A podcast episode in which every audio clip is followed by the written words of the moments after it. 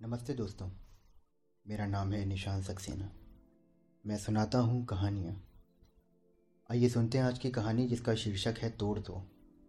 लेखक हैं सआदत हसन मंटो और आवाज़ है निशान सक्सेना की। चालीस पचास लटैतों का गिरोह लूटमार के लिए एक घर की तरफ़ बढ़ रहा था। अचानक उस भीड़ को चीर कर एक दुबला पतला व्यक्ति निकला।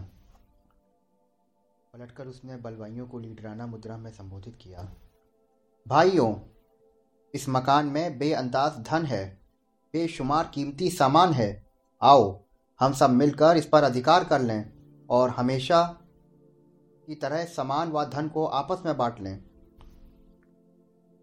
हवा में कई लाठियाँ लहराई, कई मुक्के लहराए और बुलंद बाग नारों का एक फवारा सा फूट पड़ा।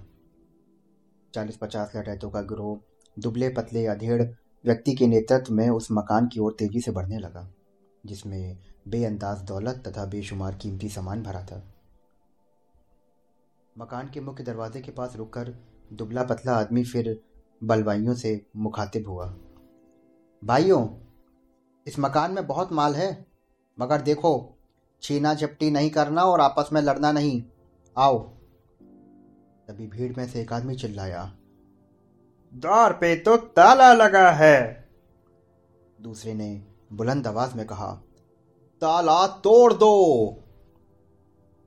हाँ तोड़ दो तोड़ दो।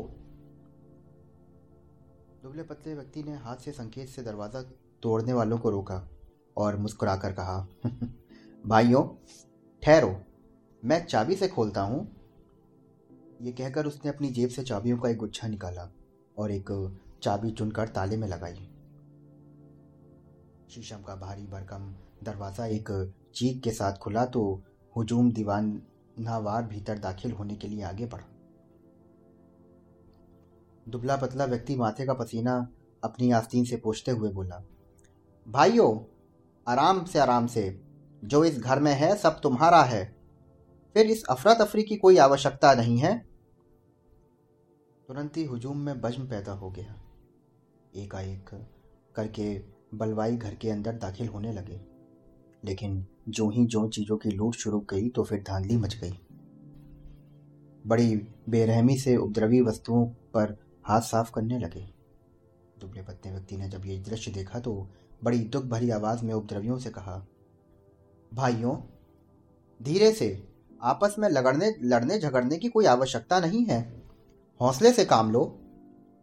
अगर किसी के हाथ में अधिक कीमती सामान आ गया तो ईर्षालु मत बनो।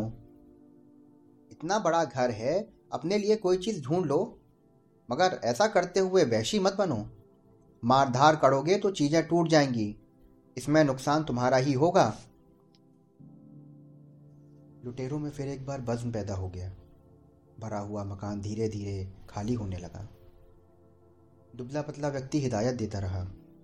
देखो, रेडियो है, आराम से ले जाओ। ऐसा ना हो कि टूट जाए। और इसके तार भी लेते जाओ साथ में। तय कर लो भाई। इसे तय कर लो। अखरोट की लकड़ी की तपाई है। हाथी दांत की पच्ची कारी है। बड़ी कोमल है। हाँ अब सही है। अरे, रुको रुको रुको। ये ना पियो, बहक जाओगे। इसे अपने घर ले जाओ। ठहरो। पहले मुझे मेन स्विच बंद कर लेने दो। कहीं ऐसा ना हो कि तुम्हें करंट लग जाए। इतने में ही एक कोने से शोर बुलंद हुआ। चार उपद्रवी एक रेशमी थान पर थीना झपटी कर रहे थे। दुबला पतला व्यक्ति तेज़ी से उनकी तरफ़ बढ़ा और मुलाकात भरे स्वर में बोला, तुम कितने बेसमझ हो। चिंदी चिंदी हो जाएगी इस कीमती वस्त्र की। अरे घर में जब सब चीज़ें मौजूद हैं तो गज भी होगा। खोज करो और कपड़ा नाप कर आपस में बांट लो। तभी ही कुत्ते के भौंकने की आवाज़ आई। एक, गद्दी कुत्ता तेज़ी के साथ भीतर लपका और इतने में उसने दो तीन लुटेरों को भंभोड़ दिया।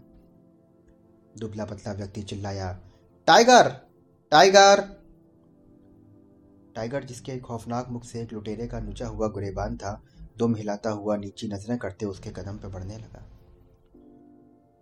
कुत्ते के आते ही सारे लुटेरे भाग गए थे। केवल एक भारी रह गया था, जिसके गिरेबान का टुकड़ा टाइगर के मुख में था।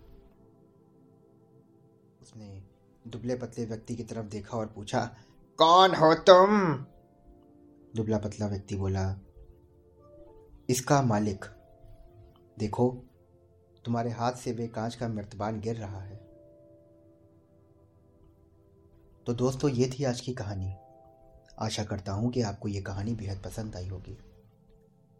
ऐसी ही कहानियाँ रोज़ सुनने के लिए मेरे चैनल को फॉलो करिए, सब्सक्राइब करिए। कल फिर मिलता हूँ आपसे एक नई कहानी के साथ में। तब तक के लिए शुक्रिया।